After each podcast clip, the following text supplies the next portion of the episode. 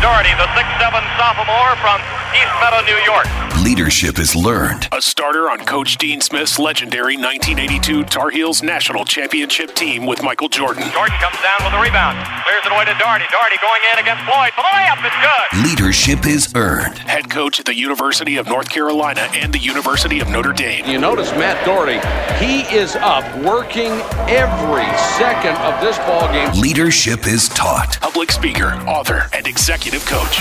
And leadership does not require a title.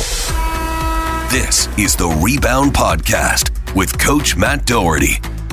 Welcome to the Rebound Podcast. I am Matt Doherty and I'll be your host. On this podcast, we focus on the topic of leadership and overcoming adversity in an open and raw kind of way. We discuss failures and how to rebound from them. I became passionate about leadership after being forced to resign from my coaching job at North Carolina in 2003. I went on a leadership journey and realized it may be the most undertaught topic in formal schooling, yet the most important. Today with me is Pat Croce. He's an entrepreneur, sports executive, and owner, author, TV personality, and black belt in Taekwondo. He is also passionate about pirates Many, many people remember him as the owner of the Philadelphia 76ers that had Allen Iverson and was coached by Larry Brown. Pat is now focused on helping others through the American Cancer Society and his passion project called Healed. I've had the honor to get to know Pat through our mutual friend Brian Moran and his weekly Sangha that I've had the privilege to be a part of over the last few months. Pat, welcome to the Rebound Podcast. Thank you, Matt. I'm psyched to be here. Yeah, yeah, yeah. Thank you. Tell us about uh, your journey. Um, you know, from an entrepreneur to owning owning the, the the 76ers to selling them to you know your your journey uh, for happiness at 60 years old. Um, you've had an amazing life, and I'm sure there have been some setbacks. Um, what were the most significant ones in your life? Well, I graduated from Pitt with a degree in physical therapy and a certification in athletic training. So I combined it the best of both worlds. You know, the athletic trainer and the physical therapist from a hospital setting, which was unheard of in the mid late 70s. Mm-hmm. My dream was to be the physical therapist for the Philadelphia Eagles. I played football in college one year, but I wasn't big enough, strong enough, nor fast enough. And I thought, well, if I couldn't eventually play for the Eagles, well, maybe I could train them and mm-hmm. treat them. I was a big Philadelphia Eagles fan, obviously. Yeah. I'm from Philadelphia. Yeah, yeah. Uh, so I graduate. I graduate in 78 and I knock on the door, 77, and I knock on the door of the training camp. First day of training camp, I go down there in my white, crisp jacket with a tie. I just came from uh, physical therapy department I, at a hospital. I got to ask you, interrupt. Do you have? Did you have the goatee? No, no goatee, no goatee back then. that came a couple decades yeah, later. after you after you got to own things, you could you could you could yeah. you could you could dress however you wanted. Right, right. I might have had a little longer hair, but who knows? Now I lost most of it. What's left is gray, and that's from Iverson. but so I knock on this door, Matt, and uh, again, this is my dream. I'm knocking on this door. I, I went to college to be this physical therapist trainer to do this job I'm standing about two door, steps down from the door as I knock on it. The door opens, and this big trainer's there, famous trainer from Philadelphia, Texas draw. How can I help you, son? I said, Well, I'd like to apply for your physical therapy job. He says, I'm sorry, we don't have any, and slams the door. I stand there just looking at this door with the Eagles logo on it. Like, what? I knock again. There you go. There you he go. Opens it, he opens it up and he sees it's me. I told you. And before he gets to close it, I push my left hand out as if I'm shoving someone right in the middle of the chest and I right into the door so it doesn't close. I said, whoa, whoa, whoa, wait a second. Wait a second. And again, I'm looking up at him physically and metaphorically. Right. of wait, wait, wait. I want to apply for the physical therapist job. Do you have a physical therapist on staff? He says, No. I said, Well, that's the job I want to apply for. You don't even have to pay me. I'll volunteer. How about that? No. Boom. And slams the door. Well, I start walking away and I look over the fence. I see the players coming out, get ready to practice. And I get my car. And I'm so disheartened, so dejected. But it was like, in retrospect, one of the greatest things that ever happened to me because that rejection set me on a path that, okay, I'm going to learn more about this new concept called sports medicine. And so I took more courses as I was working at a hospital, therefore developed a sports medicine center within the hospital, which became the first in a hospital setting in the United States and drew the attention of the Flyers. I became the Flyers physical conditioning coach, physical therapist in 1981. Mike Schmidt and Gary Maddox for the Philadelphia Phillies came in about 83, 84, 83. The 76ers came in 85 with Dr. J and Charles Barkley. I helped to take him down from the round mound, the rebound down to a felt 250. You got up to uh, 250? Wow. Yeah, he was down to 250. I know he might be 100 pounds more than that now, but at that time, yeah. And again, to Charles's point, to give him credit, when he left, and he wasn't really a fan of mine because this was, you know, working out off the court. He loves to play basketball. Right. And so, but when he got traded and went to Phoenix and he had that MVP season, and they lost in the finals to Jordan and the Bulls. He was that spelt figure again, and he thanked me at that point, realizing how much the physical body helped with his mental prowess and saved him from the injuries that normally occur on the court or in professional or in any athletic mm-hmm. endeavor. Mm-hmm. So I got to say that was the first strong rejection. Funny, in the past, oh, I don't know how many years, 25 years, I would go to events and Dick Vermeil, the head coach oh, yeah. of the Eagles at that time, and who won a Super Bowl, I think, with the Rams. Yes. He uh he's up there and he, he sees me, or maybe I have to talk after him. He goes, Pat Croce, he owes me. If my trainer didn't reject him, he would never be where he is today.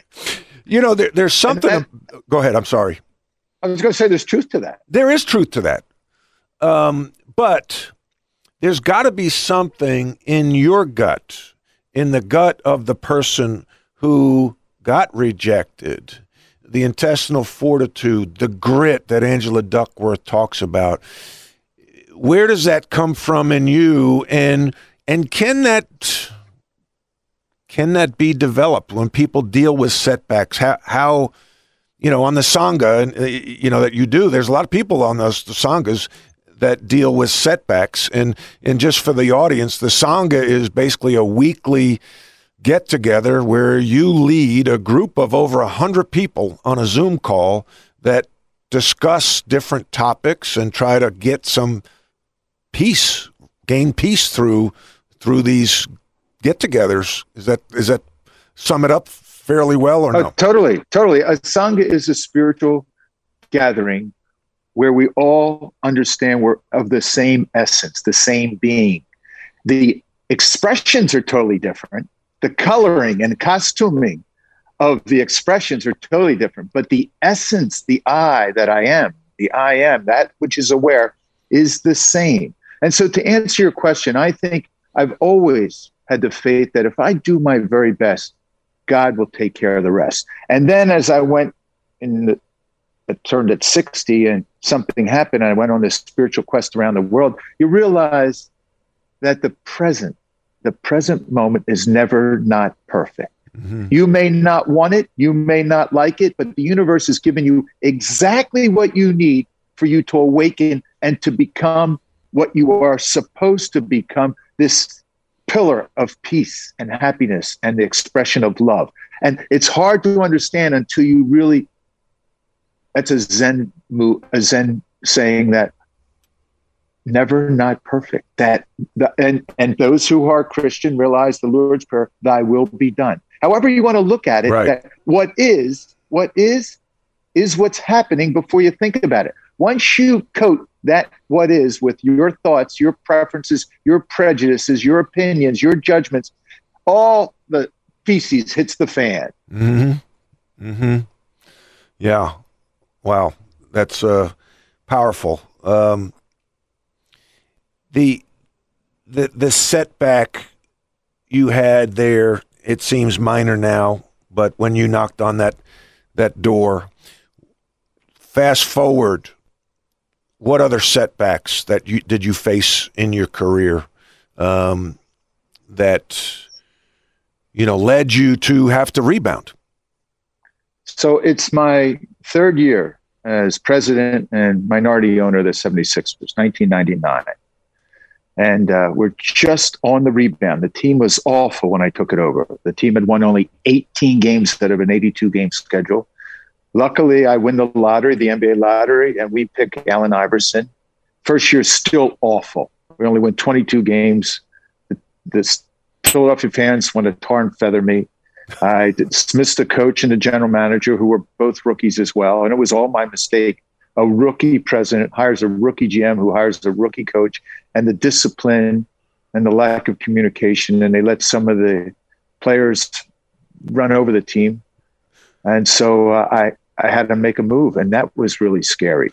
Who But was, so who, who was the move GM on. and, and the coach at that time? The coach was Johnny Davis. Okay, yeah, Philadelphia seven, uh, uh, Portland Trailblazers. Yes, Yeah. yes, he played for Portland and an assistant for Portland. Yeah, and who? so who a great man, a great man. Yeah, yeah. but his experience was not to the level of what we needed at that time. Sure. And so, and you talk about leadership. I mean, there was guys like Derrick Coleman who were running all over, and then he's the lead role model for Allen Iverson. That's not good. That's not going to work.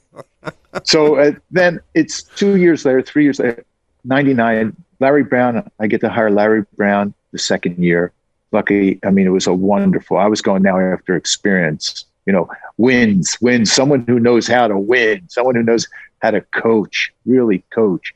And so it's 99 and we're on the uptick. hmm We make it to the play. We make it to the playoffs for the first time in eight years, only in my third year season.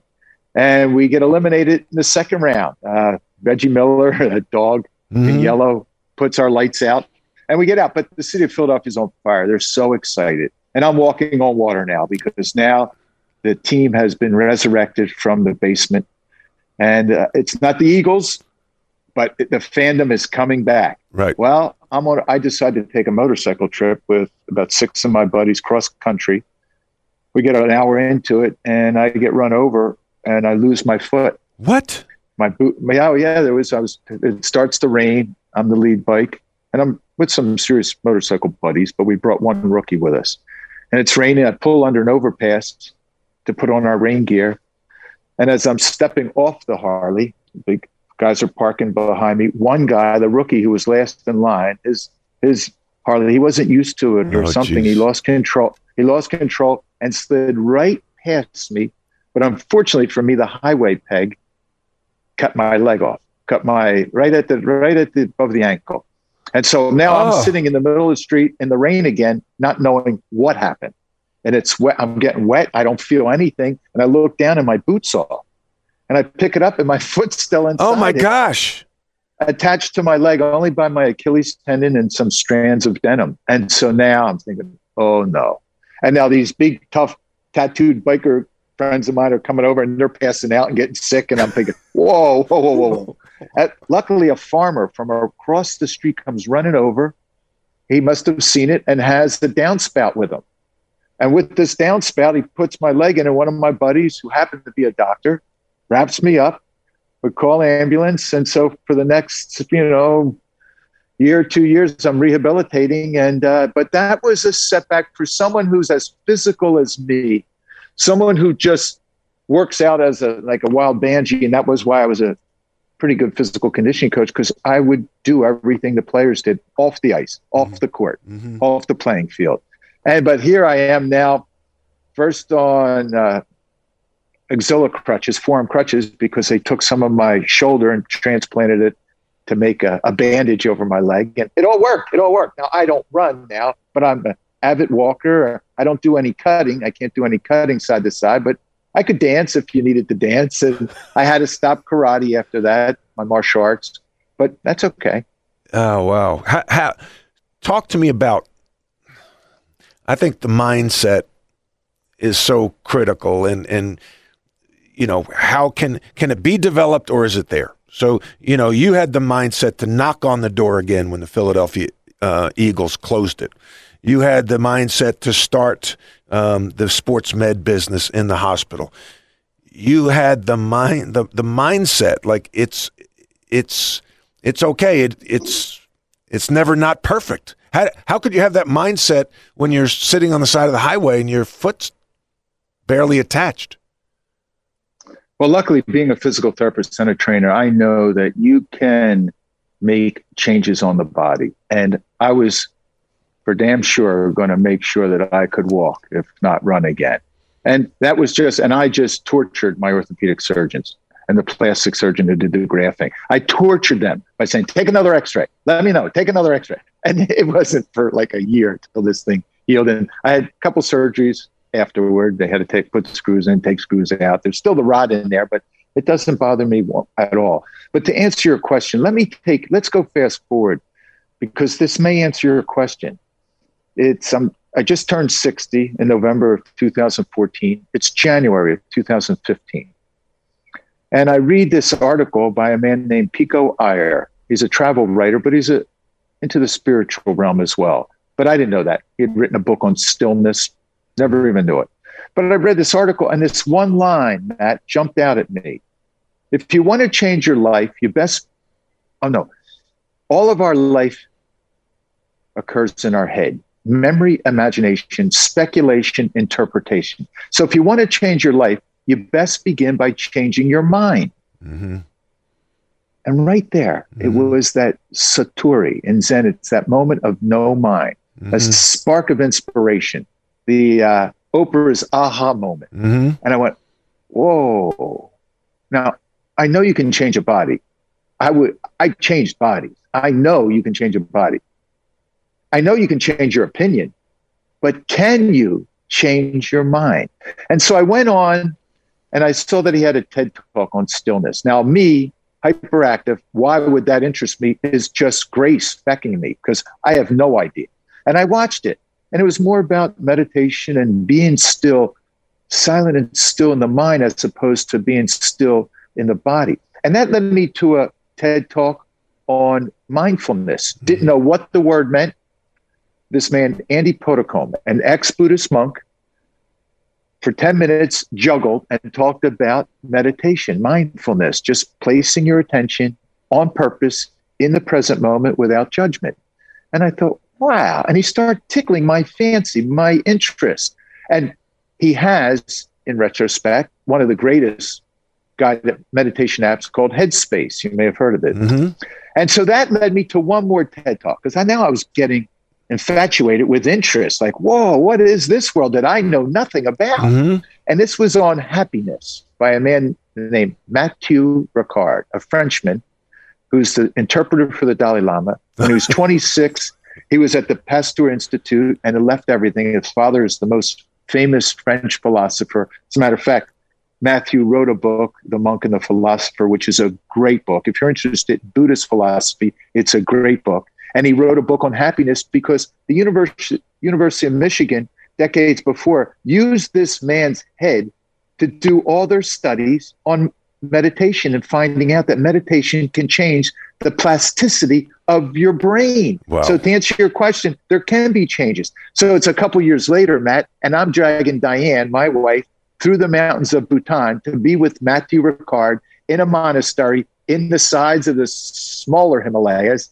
And, you know, hot water was lucky. And it was just, you know, you're lucky to find anything really good to eat, but it was quite an experience. But that I'm bringing that up because you can change your mind and therefore change the perspective you have of the world and then how you relate to the world. So if you suffer, if you suffer, you choose to suffer and project yourself into the future in worry and angst and frustration, or pull yourself into the past in guilt and blame and shame and mm-hmm. non forgiveness, then in the present moment, is the only place where you're going to find peace and true understanding on what is your path in life. Most people think about living life.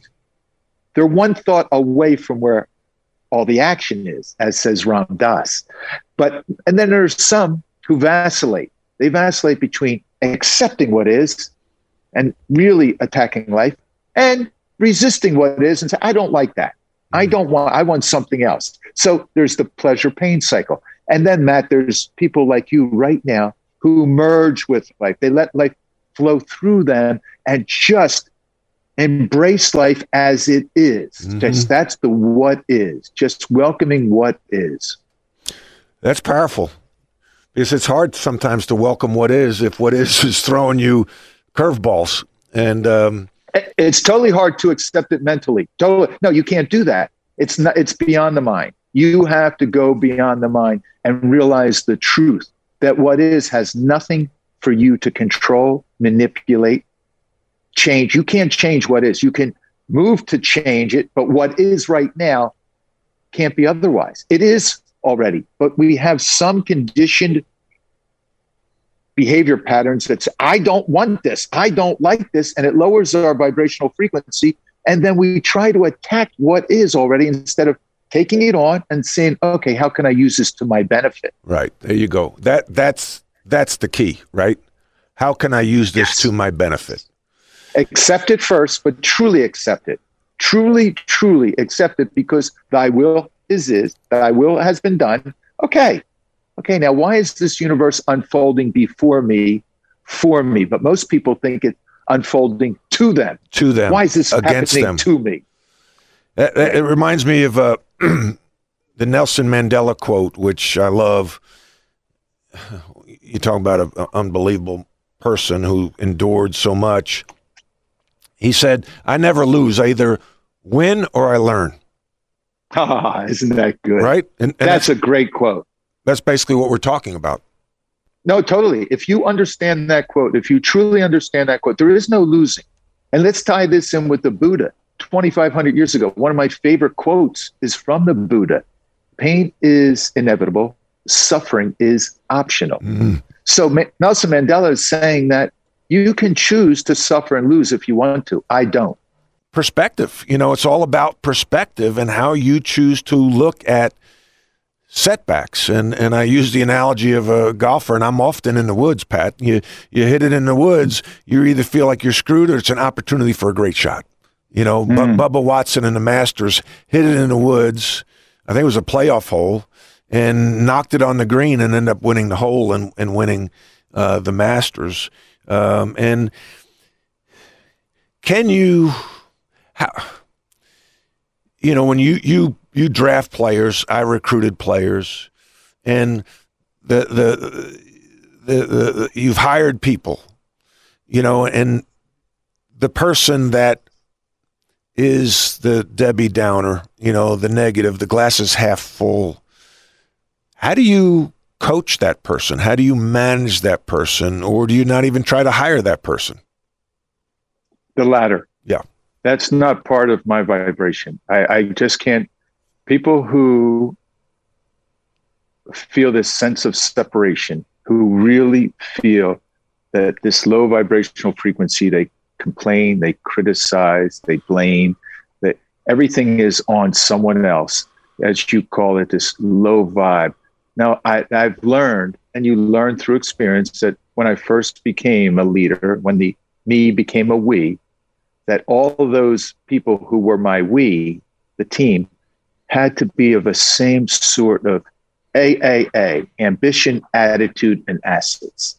Uh, can They you had to that? have the- ambition. I'm I'm I'm I'm taking great notes during this thing. By the way, ambition. was- attitude, right? just exactly what you're talking about, Right. and assets. The assets that because it's one thing to have the right attitude and the ambition, but if you don't have the assets, the skill sets, Right. it's not going to help you. Right. But if you have those AAA, if a lot of people have the assets and the ambition, but the attitude, you're Mhm. talking right now about that attitude. Mhm. And that I'm telling is a vibrational frequency. That's something all of us, as I talked earlier, one essence, multiple expressions. Each expression is a different frequency and amplitude. Mm, I look for those amplitudes and frequencies that are of the high vibrational level because that resonates at my XM frequency. I don't want the AM frequency. Right. I don't want that. You know what? Because then it can bring you down. Right. And all of a sudden you're self doubting yourself. I don't want that. I think, and can you lift someone up? to a degree, Right. but they have to choose.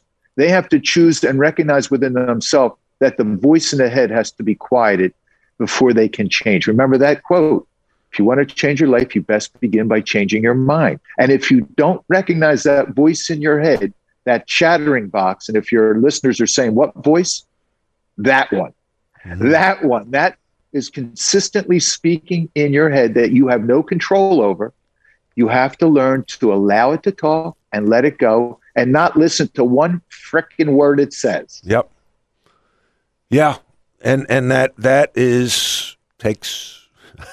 You know what it takes? Practice. Pat? It takes, Takes practice. practice. It takes practice. Practice. We're talking about practice. Oh, hey, all- no, no, Matt, no, I was not there. That was not my realm at that time. I'd already left, and oh. Diane and I are watching it. I see it on the news, and I went, "Someone's got to pull him off there.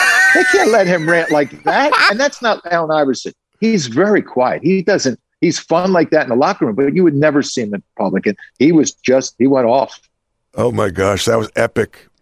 That that that that that is one of the all time like Jim Mora with the Indiana Colts. I think Indianapolis coach. He he says uh, playoffs. We're talking playoffs. Yeah. Oh yeah. I love the AAA. I'm going to steal that from you, by the way. You know, all all, Take it. all great coaches steal from others, and that's uh, uh, the highest form of flattery. Um, I, I, it brings me to, I, two, two, couple things. One, we're all impacted by two things, right? The people we meet in the books we read, we read. And, and I encourage everybody to be a lifelong learner. I never heard that term till I went and studied after I got let go at North Carolina. I took a leadership class at at uh, Wharton, right, right. Okay, your- your stop, city. stop, stop, stop, stop, stop, stop, stop, stop. So, what made you take that class?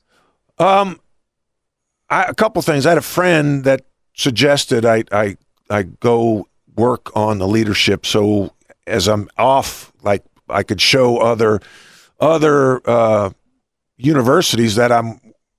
I, I took advantage of the time off and try to get better. And I think deep down, as a coach and a player, when you have a bad game or a bad season, what do you do? You watch the film and you try to get better. You want to improve.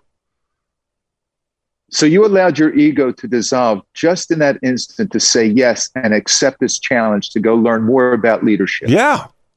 I wanted to get That's better. wonderful. Why why I was being accused publicly. They they questioned my leadership. They said I wasn't a good leader. I'm like, "Okay. Well, I'm going to I'm going to figure out is this can you learn to be a good leader or are you born, right? That's the old the question. Are you born that way or you can develop it?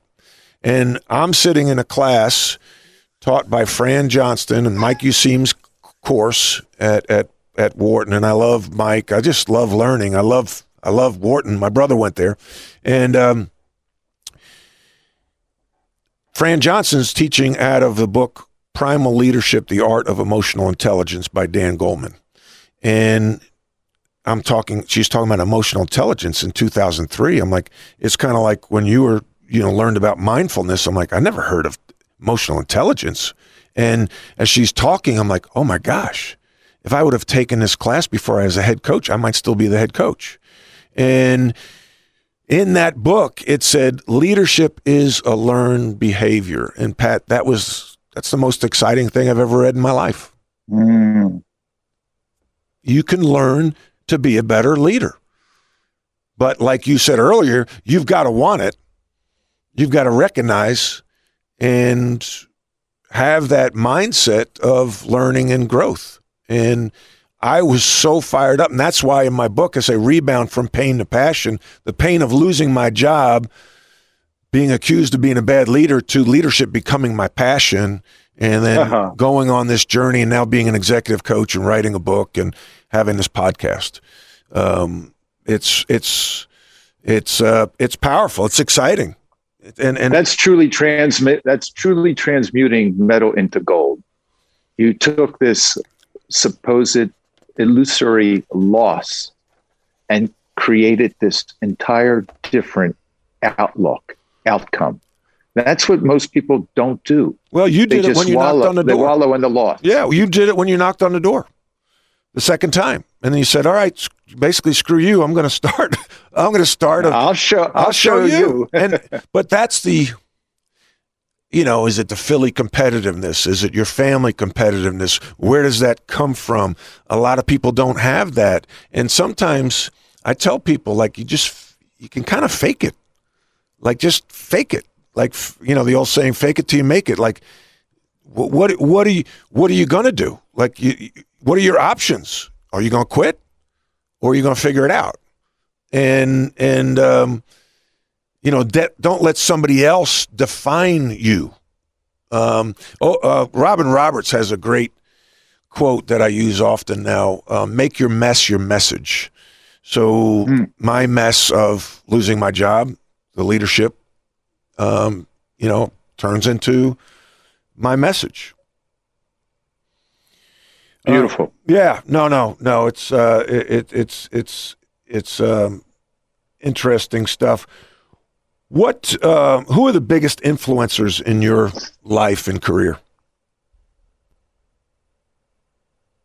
I would say my dad, even though uh, he was one of those tough Italian fathers who, you know, tough love, but he demonstrated discipline, organization, stick to itiveness.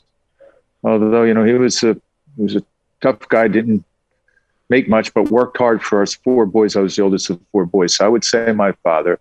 And then there were people like Ed Snider, who was the owner of the Flyers, who I was the conditioning coach for for 13, 14 years. So I, I watched him, I emulated him, and eventually I become his partner with the Sixers. Uh, I would say, oh, you know, I Walt Disney. What? I mean, I was truly infatuated with Walt Disney, fascinated with Walt Disney. I loved what he created. He demonstrated to me that dreams can come true. And so I read everything there was about the Magic Castle and Disney and, you know, just the rejections that he had and continuing to work toward his passion, not just to make money, but toward his passion. So, you know, uh, Lee Iacocca, when he uh, did the Mustang and then created the Chrysler brand to what it was at the time.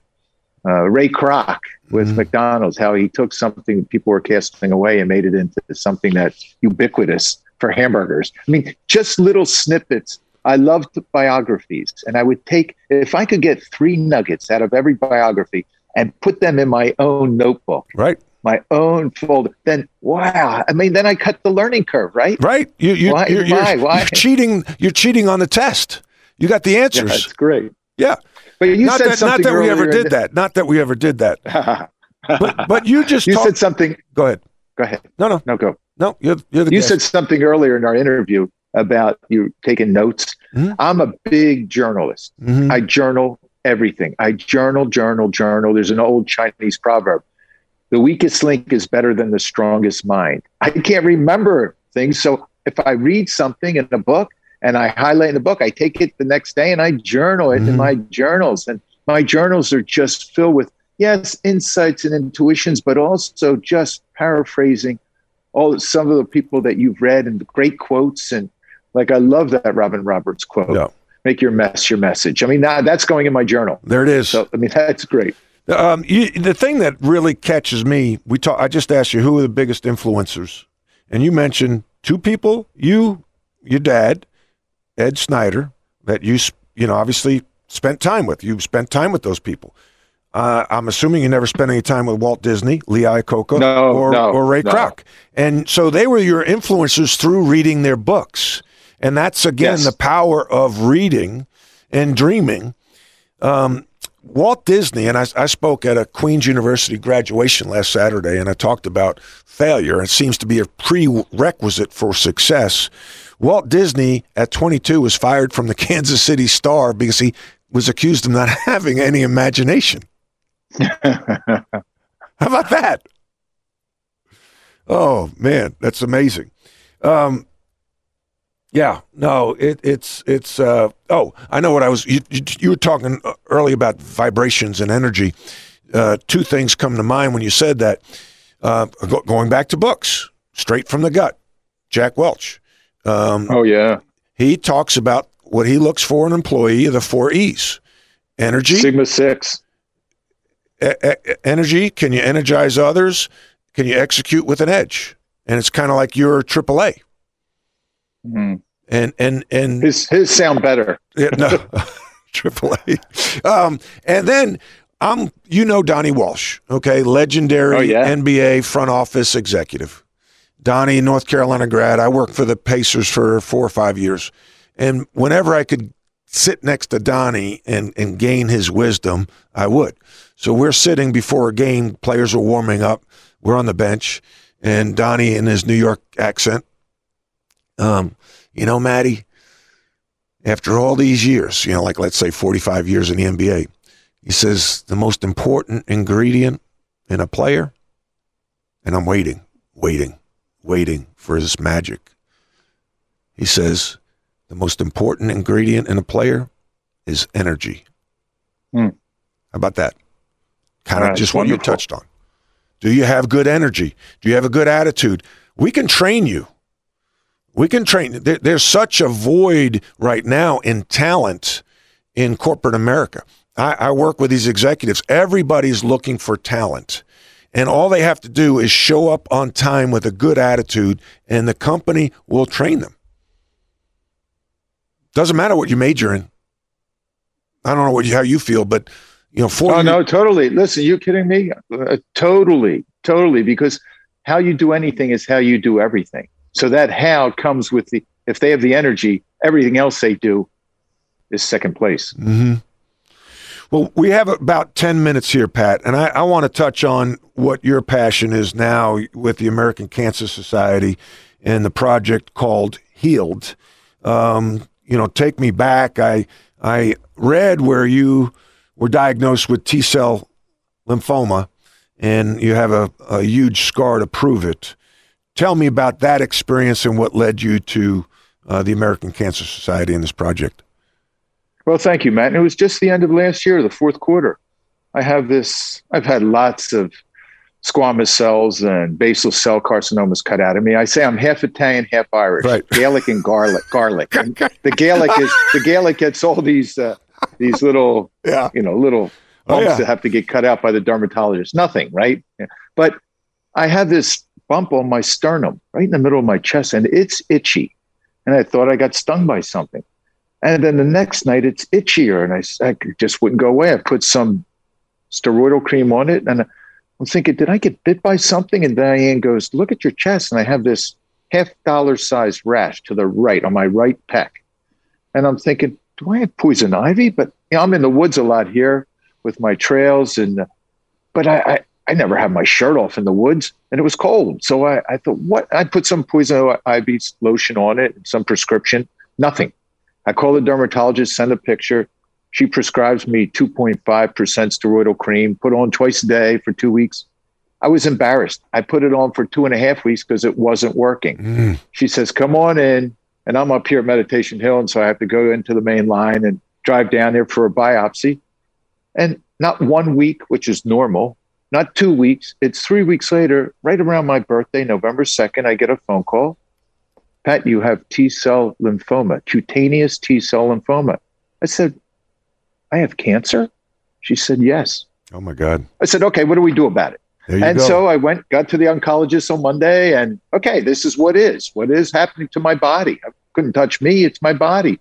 I get a CAT scan, uh, PET scan, no metastasis. I have surgery the week later on Friday. Once that heals, the month of December, I have radiation. But along that time, Matt, you're at the Sangha, and uh, my intention is to help people awaken to their true self and that they don't have to suffer and not suffer in the sense of grief and sorrow, which is rooted in love with the death of a loved one, but the sorrow, the suffering that's rooted in fear with anger and angst and worry and stress and frustration and dissatisfaction, all that kind of suffering. Mhm. And that's a choice. The Yes. Buddha said that is a choice. We talked about the mind game already. So I figured, and I threw that out there. I said, "Di, there's got to be something more I can do to help more people not suffer. Well, the cancer, I thought, ah, and I look up, I felt like De Niro pointing at Billy Crystal. You're good. You're good. okay. And so in January, end of January, I called the American Cancer Society, and I had never worked with them before. American Heart Association, multiple sclerosis, uh, JDF, all those during all my years, especially with the realm and the Flyers and Sixers. But never the Cancer Society. And so we get together over over call, and then she gets more people involved. They said, "Listen, I want to come out of self isolation for the past six years, and I want to come back out and be an ambassador for something that you're doing." They have coaches against cancer, which Yep. is a big thing. You know, the Big Five here do a gigantic Yep. Fran Dunphy for that. awesome with that. Yeah. Yep. Totally. Jay Wright, all those guys. So I, I, I, they, they come back and they say, well, Pat, there's this healed program, health and energy through active living every day, a program that's down at headquarters in Atlanta that we've done research with 85 cancer patients and had great results with physical activity during the diagnosis and post diagnosis but we want to move on to 400 patients at various cancer diagnoses. And but they- don't have the money, they don't have the engagement, they don't have the marketing prowess. They, I said, okay, how much it'll cost? So this is over a couple calls. She says, 2.5 million to get it started. I said, okay, I'll put up 10% and I'll raise the rest. And that's how it started. Wow, We they loved you, one- man. You you went to them. They didn't have to recruit you. You put up ten percent, and talk about a perfect fit. You know, with health, energy, uh, exercise.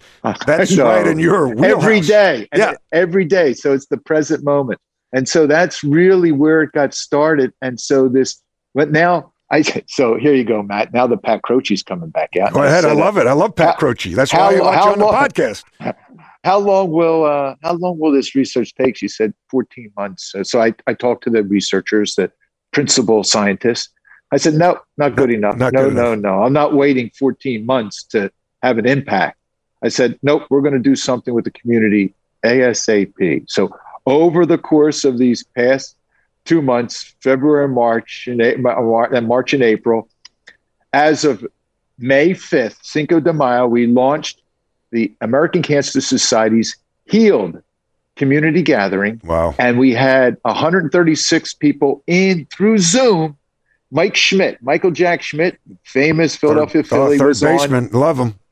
oh, discussing his experience with melanoma where it metastasized to his brain. He was just wonderful. I had the premier scientist on from the ACS. It was just an unbelievable community session. Some something like our sangha, Matt, but you know more into the physicality, a little spirituality because I was bringing everyone back into the present moment Mhm. because ACS healed all of your listeners. If they want to go to Yeah. and hear anything more about it, acshealed.com, and you'll get for a minimum donation, $25, or if you can't afford that, put in whatever you can, and you'll get this bracelet that we all wear. It's a black lava bee bracelet with one green bee, that unity. We're all in this together. You know, that essence of our beingness. All of us are in this together. So that is really, it's now it's a movement.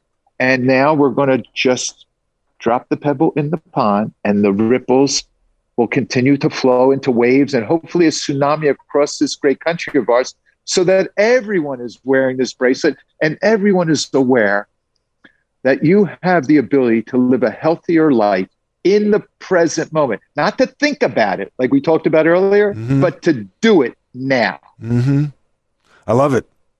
I love it. Tsunami Pat Croce. I tell, you what, you, you, I, I just the energy, you know, your vision, your energy, your passion. People lean into that. That people lean into that, and that's why you're a hell of a leader. And uh, I'm just so thankful to get to know you and have you on this call and and get to know Diane and, and everybody else on Sangha. Um, I really appreciate you sharing, Pat. We could go on and on. Um, leadership is a learned behavior. You're a leader, whether you're a parent, a coach, a business owner, or a friend. We all lead in some way, shape, or form. Thanks for listening. I welcome any and all feedback. You can reach me on Twitter. My handle is at Darty Matt.